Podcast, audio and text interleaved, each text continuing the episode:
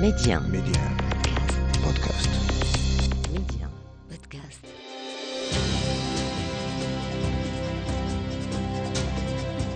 لنبدأ من حيث توقفنا لقد وصفت عملية عاصفة الصحراء حرب تحرير الكويت ثم المعارك كما أشرنا إلى ذلك بأنها أول حرب تلفزيونية ولم يحدث قبل ذلك حرص على تلقي الأخبار ومتابعتها كما في تلك الحرب وهذا ما عشته بالفعل يوميا وكانت أول تغطية تلفزيونية وعبر إذاعتنا أيضا بهذا التركيز على حدث واحد لأسابيع متتالية حتى وضعت الحرب أوزارها. كما لم يستجب الناس من قبل لمثل هذا التضليل الإعلامي والدعاية أثناء الحرب عملت إدارة بوش والبنتاغون.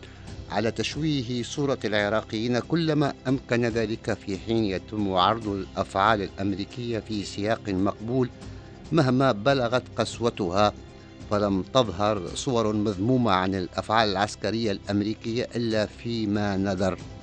والكذبة الكبرى التي تكررت طوال الحرب هي أن حملة القصف كانت دقيقة تتحاشى إصابة المدنيين. نموذج تفجير ملجأ العامرية في الثلاث عشر من فبراير. نشير هنا إلى أنه قبل بدء الحرب تلقت الولايات المتحدة طلبا رسميا من المملكة العربية السعودية لتدخل أمريكي مباشر للدفاع عن أراضيها. والمغرب تلقى أيضا هذا الطلب وأوضح العاهل الراحل حسن ثاني في خطابه في الفاتح من فبراير 1991 أي بعد حوالي أسبوعين من بدء حرب تحرير الكويت أن القوات العربية في السعودية هي لصد أي عدوان عراقي محتمل وأنه لن يتم سحبها مؤكدا التزامه بالوقوف مع السعودية وأنه لن يسمح لأحد بالتدخل في موضوع الجيش. مؤكدا أن الجنود المغاربة أرسلوا إلى بلد نحبه ويحبنا وهم لدى مالك نحبه ويحبنا. ودعا العراق إلى الانسحاب من الكويت. حتى تنتهي الأزمة وتتوقف الحرب. وجاء هذا الخطاب غداة البيان الأمريكي السوفيتي الصادر في الثلاثين من يناير الذي رحب به المغرب وقال العاهل الراحل أنه إيجابي للغاية إنه خطوة كبيرة تقطعها الدولتان العظميان وأنه فرصة ثمينة للانسحاب ووقف الحرب. وسارعت الولايات المتحدة من جهتها إلى إعلان استعدادها الرسمي لخوض الحرب ضد نظام صدام حسين لغزوه واحتلاله الكويت وكانت الحجة الأمريكية لخوض الحرب تتمثل فيما يلي العراق ضرب كل المواثيق العربية والدولية التي تنص على عدم استخدام القوة لحل الخلافات ولم يمتثل للقرارات الدولية بانسحابه من الكويت وقيامه بضمها وإزالتها من الخريطة السياسية. والطلب الرسمي الذي تقدمت به المملكة العربية السعودية إلى الإدارة الأمريكية لحمايتها من النظام السياسي العراقي لأنه قد يجتاح المنطقة الشرقية للمملكة. وكان الرئيس الأمريكي جورج بوش أعلن عن أربعة مبادئ أساسية تحكم سياسته تجاه هذه الأزمة. الانسحاب الفوري وغير المشروط للقوات العراقية من الكويت وعودة الحكومة الشرعية الكويتية لتحل محل الحكومة التي نصبها العراق والتزام الإدارة الأمريكية الحالية مثل غيرها من الإدارات السابقة بأمن واستقرار منطقة الخليج وحماية أرواح وسلامة الأمريكيين في المنطقة.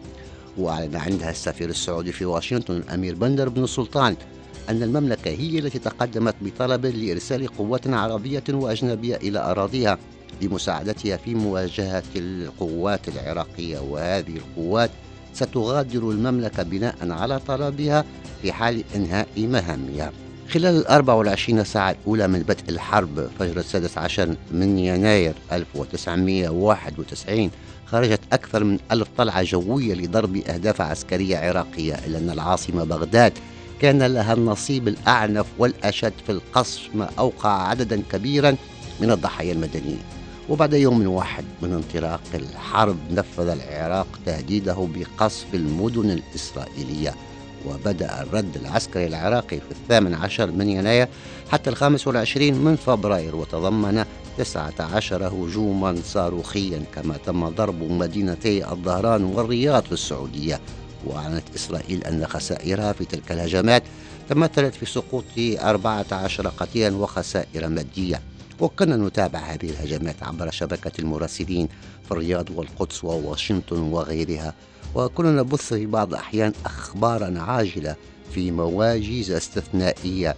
فلاش إيرجون وشهد المغرب مظاهرات حاشدة ضد الحرب إضافة إلى الإضراب العام الذي حظي بدعم الحكومة اعتبارا لكونه يأتي للتضامن مع الضحايا في صفوف الشعب العراقي ولم يكن المقصود به صدام حسين ونقلنا صدى هذه المظاهرات في متابعتنا اليومية لهذه الحرب وتغطية مختلف جوانبها وكان الهدف من استهداف إسرائيل محاولة من العراق لجريها إلى الصراع أملا منه أن يؤدي هذا إلى تصدع في صفوف الائتلاف وخاصة في صفوف القوات العربية المشاركة. لكن هذه المحاولة لم تنجح لأن إسرائيل لم تقم بالرد ولم تنضم للائتلاف.